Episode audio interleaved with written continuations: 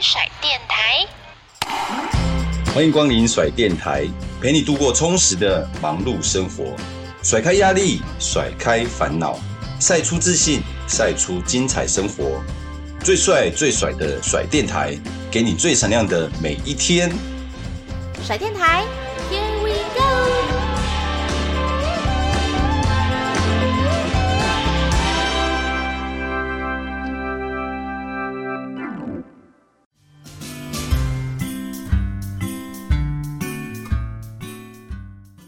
很多人都想知道我是怎么样做到精准选球，减少自己的挥空率。这次呢，我就来告诉大家一个关于我亚洲选球王的小秘密。我呢，每天都会吃永信药品 HAC 精酿叶黄素胶囊，它是一款呢添加日本第一玻尿酸钠，而且啊，它获得世界品质评鉴金奖肯定哦。药厂规格制作保健食品，让我吃了会很安心。冷压缩液体胶囊好吸收，它会把整个营养完整的保留在里面。小小的一罐，非常方便的携带。每天练球前，我都会吃两颗叶黄素胶囊，它就好像是我的一个赛前的仪式感，给我一个运动前满满的正能量的带来。有精酿叶黄素呢，球来打更好。在这边呢，也推荐给长期在使用 3C 产品的大家，而且现在大家都离不开手机、电脑，而且时常会接触到一些电子产品，所以我觉得有这个尽量的保健是非常重要的。想知道更详细的产品资讯，欢迎参考本节目里面的资讯介绍，还有更多的优惠好康，独家都在甩电台里面做贩售，让我们来一起体验更精彩的每一天。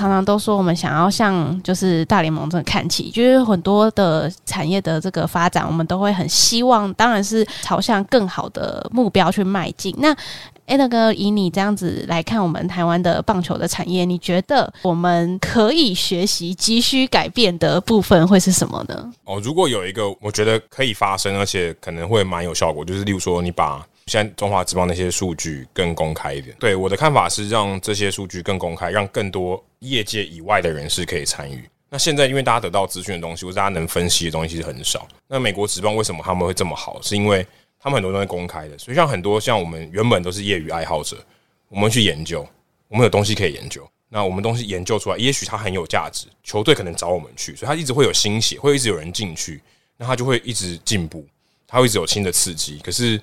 台湾这比较没有，所以你会发现，其实他们可能因为一些情搜的考量，他不把这些东西公开。那我觉得会蛮可惜，应该是要让更多人去参与、去讨论，那会有不同的想法，大家就会进步。我觉得，我觉得这是很重要。可是我也可以理解说，他们不想要公开，是因为他可能让诶日韩的人可能会知道我们怎么样嘛，球员是情搜的，对，他就更容易，因为我们全部都公开了嘛。但是不用怕啊，你今天你跟我打，你只有数据是没有用，就像你考古题全部背完，你可能还是答不出来嘛。可是至少你有功课可以做。很多人他可能诶帮你做得更好，可能这些民间的力量可以帮你把东西做得更好。我觉得这个是台湾比较比较缺乏的，因为他们可能认为说这些东西可能某种程度算机密，但我会觉得这些东西实际上更多人去了解是比较好的。这些数据东西其实在美国已经很多了。现在美国那些数据，为什么美国研究美国职棒的人很幸福？是因为他的东西真的很容易拿到，免费的东西你都可以查到很多，你可能看都看不完的。那台湾的话就比较少，所以我觉得这个是如果可以愿意大家愿意去做这件事情的话。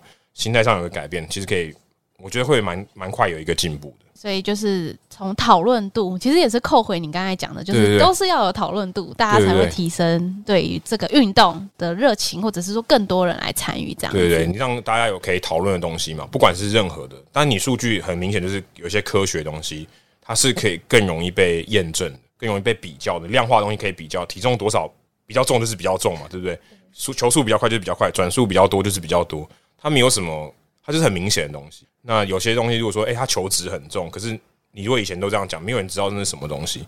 那如果你用数据上来讲，它一相比较，三个人怎么比，谁比较重，谁比较轻，那你就会知道嘛。所以我觉得这些东西都是需要呃一些观念上的转变，特别是对啊，数据。现在台湾有些人在做这些数据分析，那但他们的数据还并不是真正官方公开的，这比较可惜啊。但是有这样的风气慢慢出来。我觉得这个是会很有帮助。因为我觉得很多看到一些运动的 YouTuber，他们会还会自己做表格啊，就拉表格。我觉得真的蛮辛苦，就是事前要准备的功课真的蛮多的，你要自己去就是去收集这些东西。对，而且事实上，我相信球界有些人他们也会去关注这些事情，只是可能不够多，或者说他们能得到这些数据不够多嘛，不够准确。但他球界的人他们可能多少会知道，哎，他们在分析什么东西，只是可能有些他觉得啊，根本不是这样，但有可能他很同意。都有可能，但是我相信你做的越来越多人投入，一定有一些东西会有价值。在除了数据之外，我觉得像是棒球的书籍好了，我们说的就是棒球的那种专业的那种教科书，比如说它可能是专门啊在针对可能投手或者是一些就是棒球专门的这种书籍。您是怎么样看待说，其实美国、日本啊，他们有这种棒球的这种教科书，可是在台湾就非常少，就是几乎是很难找到这样子。我反而觉得教科书可能。如果他以他的，如果说他的影响力，我觉得可能不是这么重要，因为大部分还是在台湾可能是科班或什么一些技术训练，他可能不是读书，他不是看那个书，他可能是看影片或是教练去教，用言语的，用动作去教的。那你讲到书，我反而也蛮有感触，是台湾像这些就是这些文化的东西是比较少的，例如说像历史的东西，然后以前的人在台湾的棒球文化是什么样的，或是一些棒球的故事，不管是从业人员，不管是球迷，我可能不管是裁判，这些任何的人。它都是有一些故事的，可以有一些历史，或是有一些可以对有一些经验是很好的东西。但这种东西其实相对是很少的。例如说，我们走进球场，其实我们要知道这个球队以前有谁，其实很难呢、欸，其实很不容易。如果去美国球场，你一定假设这小朋友爸爸带小朋友去，他说：“哦，那个是我那个时代最厉害的球员。”那小朋友就会好奇嘛，那你跟我讲一下他的故事嘛，对不对？你就有话题可以聊。台湾没有办法，对，他只能说拉拉拉队叫什么名字？爸爸搞不好也不知道，爸爸如果知道，妈妈就会问他，你怎么知道的，对不对？我觉得就是有这些东西。那有一些透过书籍，可能现在书不是这么好卖，但是不管是透过任何创作，是文章、电影那些东西去去讲这些东西，我觉得都蛮有帮助的。像 Kano 就算是一个很好的例子嘛，他可能透过电影更知道那当时的历史。可是有很多可能，例如说职棒时期的东西，可能现在的球迷他不会知道啊。他甚至到球场，他就算看完一场比赛，他可能是统一师的球迷，他可能不知道谢长恩是谁。很有可能嘛，阿波里纳、王翰是谁？他们可能都不知道，所以我觉得会蛮可惜的。那这些东西他们可能是应该了解到这个队伍，他们应该要去知道。可是现在可能这些管道很少，就不太容易知道。那教科书，我是觉得可能台湾去研究这些基本技术的，大部分还是在科班比较多。球迷可能觉得还好。哦，你是说对他们的帮助，或者是他们可能兴趣啦？对他，对他可能不用知道说我要挥棒要怎么挥。啊，就是他也可能还好，如果他真的没有实际去打球，他可能也觉得还好。嗯，那美国这个方面的书籍，你有看过吗？或者是说专门就是 for 刚刚我说的技术层面上面的东西？技术层面，我觉得是还好诶、欸，大部分还真的都是呃，不能说故事书，就是历史的一些书籍，讲一些事件，或是一些传记这种之类，或是他有一些可能产业的书、分析的书，这种都有。对，那你说教学的书，当然也有嘛，就像教科书这种，如何学习。可是。我想他们更多可能真的就是实际参与吧，可能更我觉得更重要，因为毕竟这是运动嘛。你看书是，好像说是学不会的吧？我觉得是学不会的，所以你还是要实际的去参与。那他们可能打棒球的机会也很多嘛，后援就可以传接球了，对吧？你爸爸就是你的教练，第一个教练这样子，所以我觉得这个还是体力行，对对对，或者他们可能公园社区就有这些球队，他就跟着教练学就好了。我觉得教科书像罗斯奇写的那跑垒学的那种书，可能在美国也会有，可是可能就没有那么多。台湾的话就就真的更少，真的非常少，嗯、非常稀有了。开头介绍 Alan 哥的时候，除了知道说你是 Hito 大联盟的主持人之外，那我们也知道你还有一个身份，就是 Podcast 节目的制作人。你制作了两个节目，《跑步不要停》跟台北市立棒球场。嗯、我很好奇，说你是怎么样从一个主持人的身份，然后诶转换成诶别的节目的这个节目制作人？刚有提到说，我从美国回来就疫情之后就没有再做记者了嘛。那个时候我就想说，诶可以做些什么？就是等于就是。失业状态，对，那时候等于失业，就想说，那我其实想要做一个类似像网络的电台，然后说一周七天，我就有七档节目，每周都更新那，我就一直有新的节目啊。因为我现在自己做《Hito 大联盟》就是一个节目啊，就是一个礼拜更新一次。那我有七个节目，等于如果大家都，都有对，如果大家喜欢听的话，就他等于每天都有新的东西可以听。然后我就想说，那呃，我可以自己来做做看，来做几个，然后我就找辉哥来做这个节目，他也可能透过朋友介绍认识另外一个主持人向总。当时他们也不熟，就是做节目才开始比较认识这样。那时候就想说，哎、欸，魁哥那时候刚开始跑步，就是一个小白，那觉得这样组合很好，因为另外一个节目主持人是资深的跑者，啊，就他已经懂很多了，他也很有经验。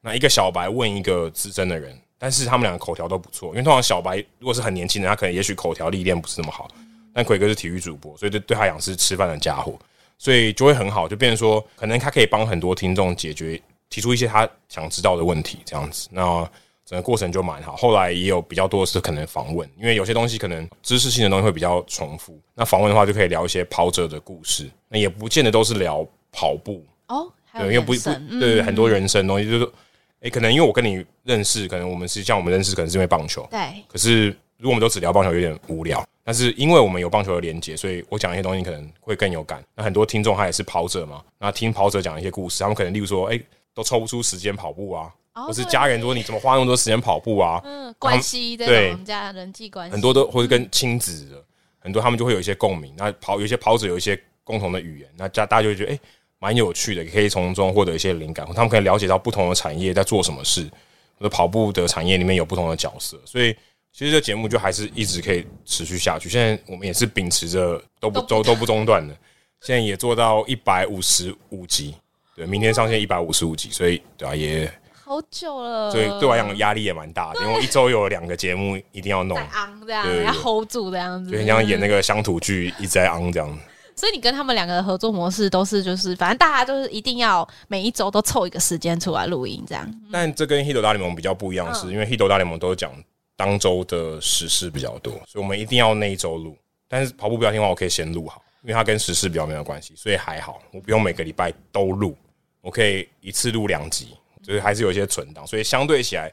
是比较有弹性的，而且你刚才讲到奎哥，因为奎哥的身份是体育主播嘛，就是您正很向往以前，哎、欸，现在还有在向往这件事情，而且很有趣。我今天录音之前，前天我才跟奎哥第一次在华视搭档，其实现在想起来有点不可思议，嗯、对，什么样的因缘际会可以就是跟他？哦，因为我现在也有在未来也有播球嘛，啊，只是没华视没有找我，然后因为刚好华视有人生病请假，所以我就去代打这样子。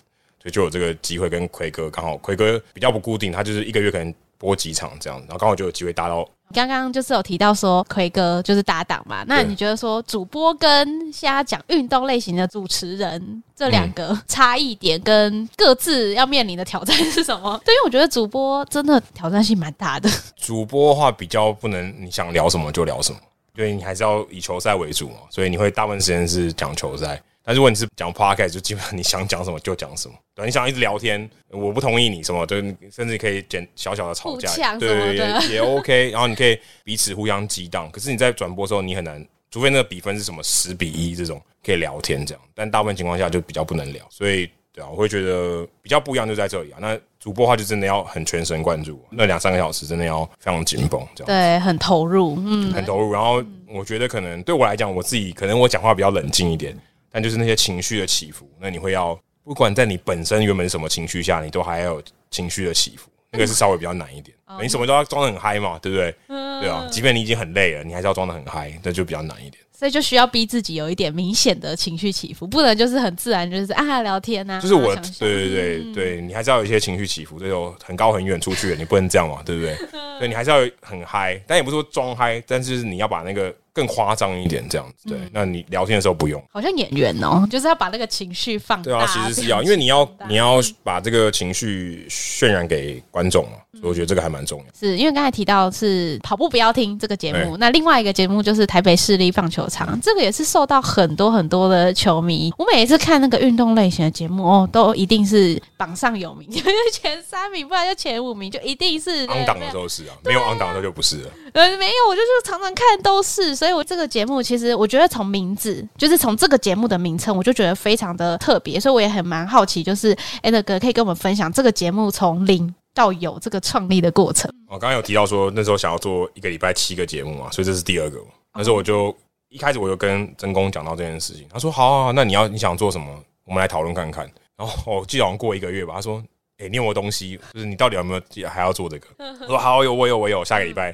我们约喝咖啡，我提给你这样，然后我就想说，那时候就来做一个可能怀古的节目，就现在其实跟现在的雏形是一样，就是怀古聊一些以前的事情，大家不知道，聊一些当时可能二三十年前发生的事情。他说好啊，这个很好，他也想要留点东西，因为他年纪也六十岁了嘛，他想说我要把一些东西记录下来，不管用任何方式。那我就说，哎，那你可能需要一个搭档的主持人，我印象很深刻，我就列了一大堆。哦，名单给他，对对对，开名单给他，然后其中就是一个现在另外主持人梁 Sir 梁公斌，然后他就、欸、好就梁 Sir，然后他就我记得印象很深刻，要传讯息，然后说我们现在有一个想法，有一个做一个节目，你有没有兴趣？这样，然后十分钟就回吧，比我跟 Jacky 的还快，他说好，我们就来做。哦，所以这个节目算是可以说是十分钟内就组成了这个搭档的节目。对，可能他也觉得这个蛮有趣，然后呃，一方面他可能也觉得真公是他的老搭档嘛，那他哎、欸，这也蛮好玩的，可以试试看。这样，那一开始我们就说，就录十集，第一季就只有十集。哦，当初设定就是对，就不要太远，要我们跑马拉松，我就跑十 K，报十 K 就好，不用不用太长，十 K 跑完就可以了，这样就收工这样，所以也不会那么压力那么大，就反正录好就好，不好就不好，反正就是十集这样子。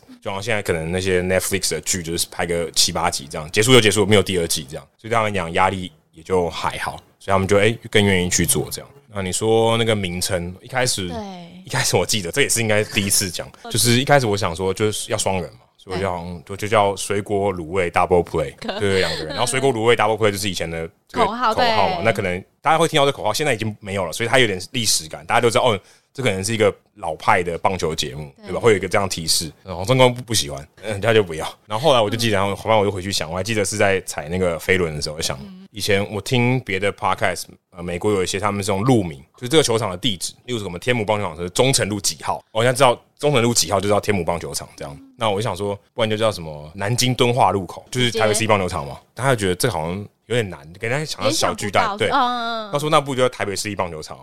他就马上说好，因为台北市立棒球场就是代表说，它不但是一个地址，就是它是一个地点嘛，一个以前的地址，一个地点这样。然后它也是承载大家回忆的一个地方，然后也是中华职棒第一场比赛打的地方，所以它有代表很多的意义。然后也就想说，哎，那刚好因为它是一个地点，所以。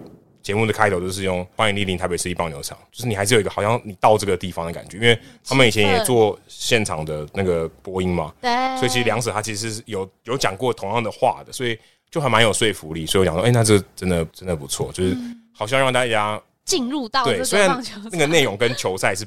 不一样，但是他前面的题词让你好像你好像现在回到球场一样，所以你很后来的一些视觉风格其实也都营造着很怀旧，比如说在我看到你们的募资页面啊，那些都其实都是一些球赛票，就是之前，对，我就觉得也太复古，也很厉害，也就是能这样子联想到。卖一个怀旧的风情，就跟大家看《灌篮高手》觉得。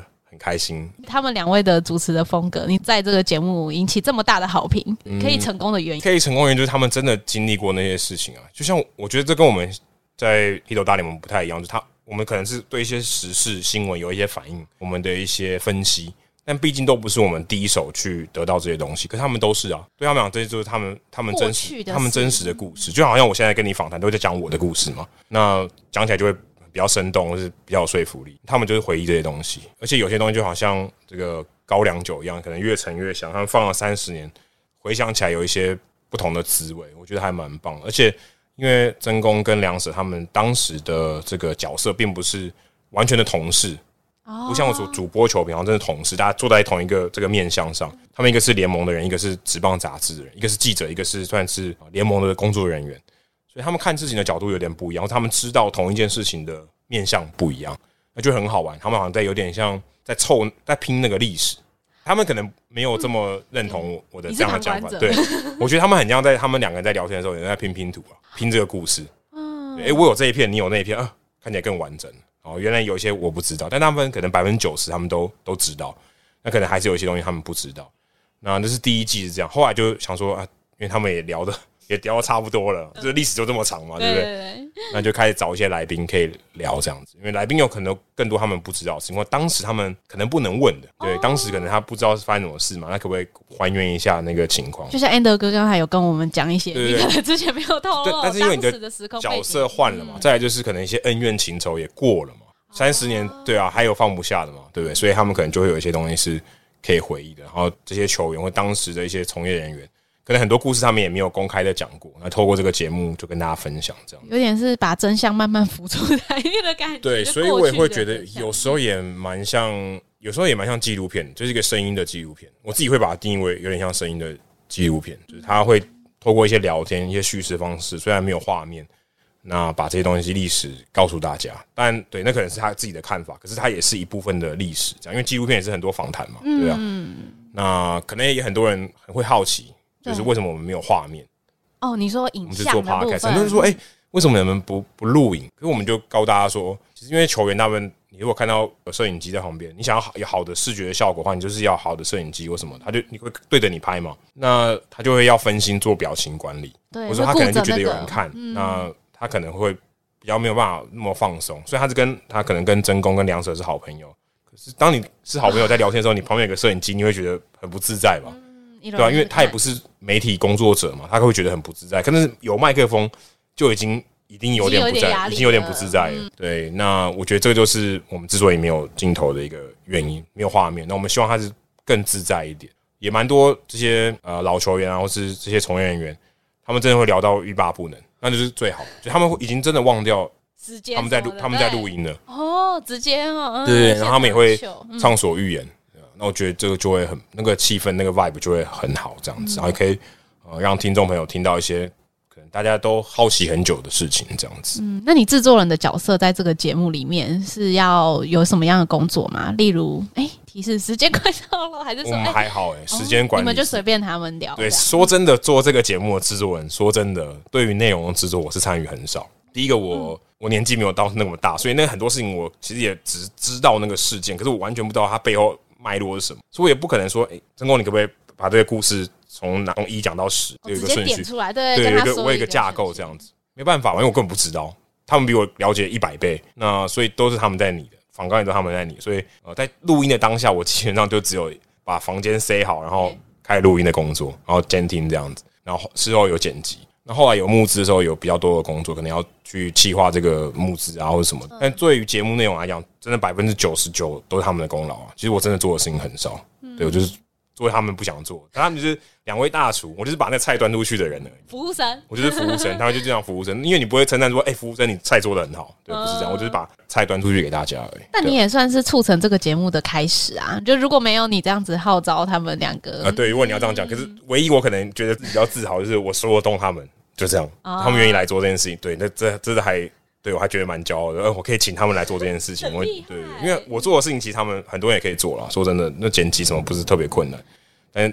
能说服他们，他们愿意觉得，哎、欸，他还有继续兴趣来做，那我觉得我还做的不错，这样这个是可以自豪一点的地方。呃，而且你说当初只设定第一季啊，那后来为什么会有哇，又诞生到现在第四季，对不对？就是慢慢的越来越，对，所以这个我觉得我自己还蛮厉害，还可以，我还一直把 他们推一直推，一直推的，从十 K 跑到马拉松，是因为有募资吗？还是说有说服他们的点？呃、我觉得主要是听众的反馈，他们会觉得就一季十集不太够，然后我也是觉得不太够了。然后我也不想要说只有一季，坦白说，我心里就是不想要只有一季。我想刚想去持续的做嘛。那那时候就想说，那因为希望有一点让这个节目有点规模，所以我们希望可以有一些可能赞助的活动。所以第二季我们是跟球棒公司鸟人球棒会有合作，也就是我们呃有点像我们卖这个联名的球棒这样子，就做一个简单的这个商业合作，这样看看诶大家觉得怎么样？那效果可能没有预期的好。但是也至少是一个开始，就是哎、欸，跟真宫两者讲说，那我们第二季如果我们要做，我们试着有收入，试着有收入这样，因为第一季是完全没有收入，就好像真的天桥下说书，然后那个连那个钱桶也没放，大家经过听一听就就走了，就觉得好鼓鼓掌就走了这样子。那现在就希望哎、欸，大家如果觉得不错，还可以有有一个赞助的机会这样。所以后来也想说，因为我们 Hito 大联盟自己有做，开始做这个，二零二零年开始做这个赞助，发现还不错。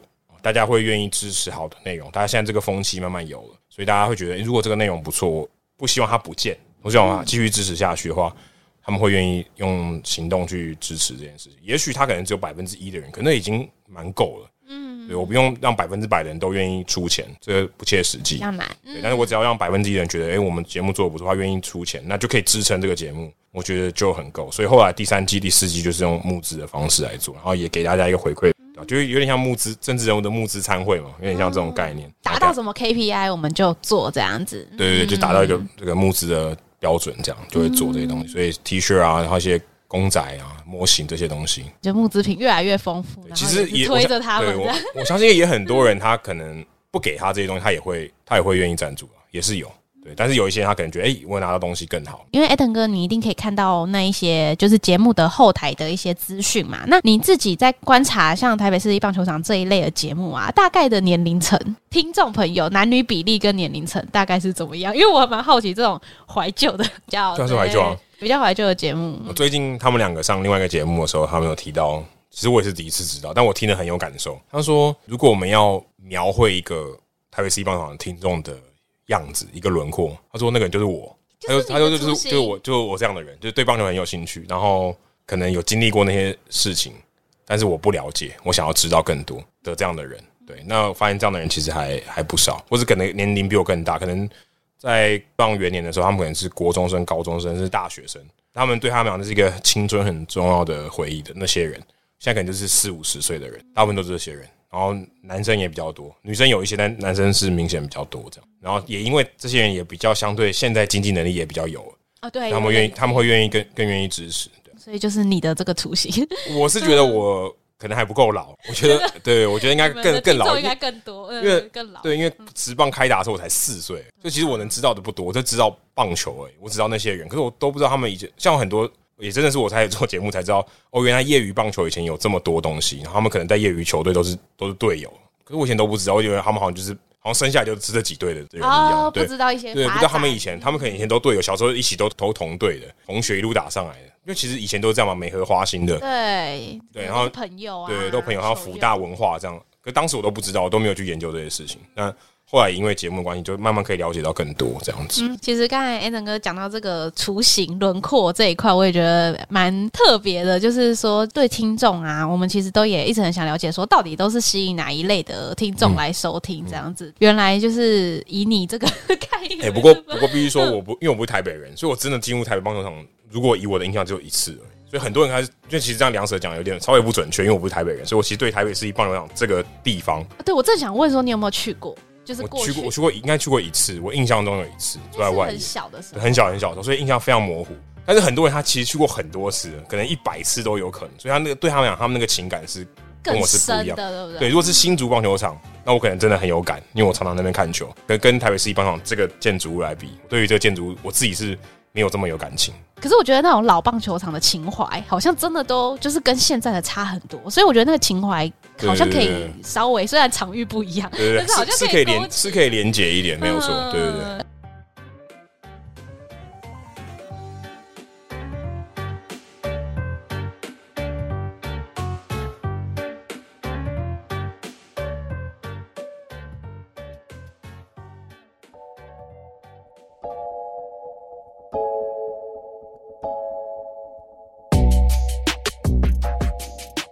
打开我的装备袋，里面一定会放着一罐又一罐的营养品。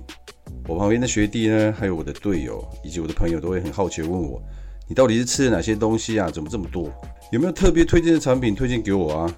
我呢，我自己蛮喜欢其中一款永信 HAC 综合 B 群加锌锭。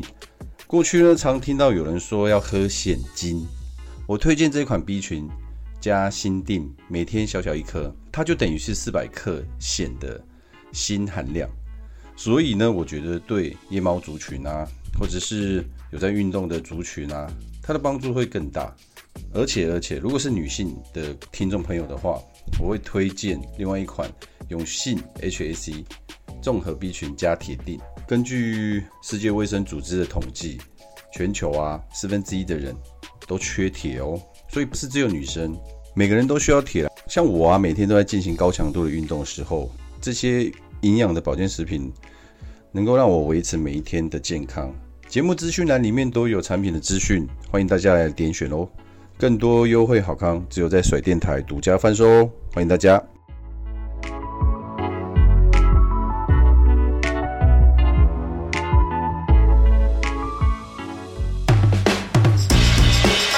节目还没有结束哦，就像棒球比赛一样，两人出局才开始。更多更精彩的节目内容，还有帅爆的话题，请一定要继续收听甩电台。我们下集空中再会哦，拜拜。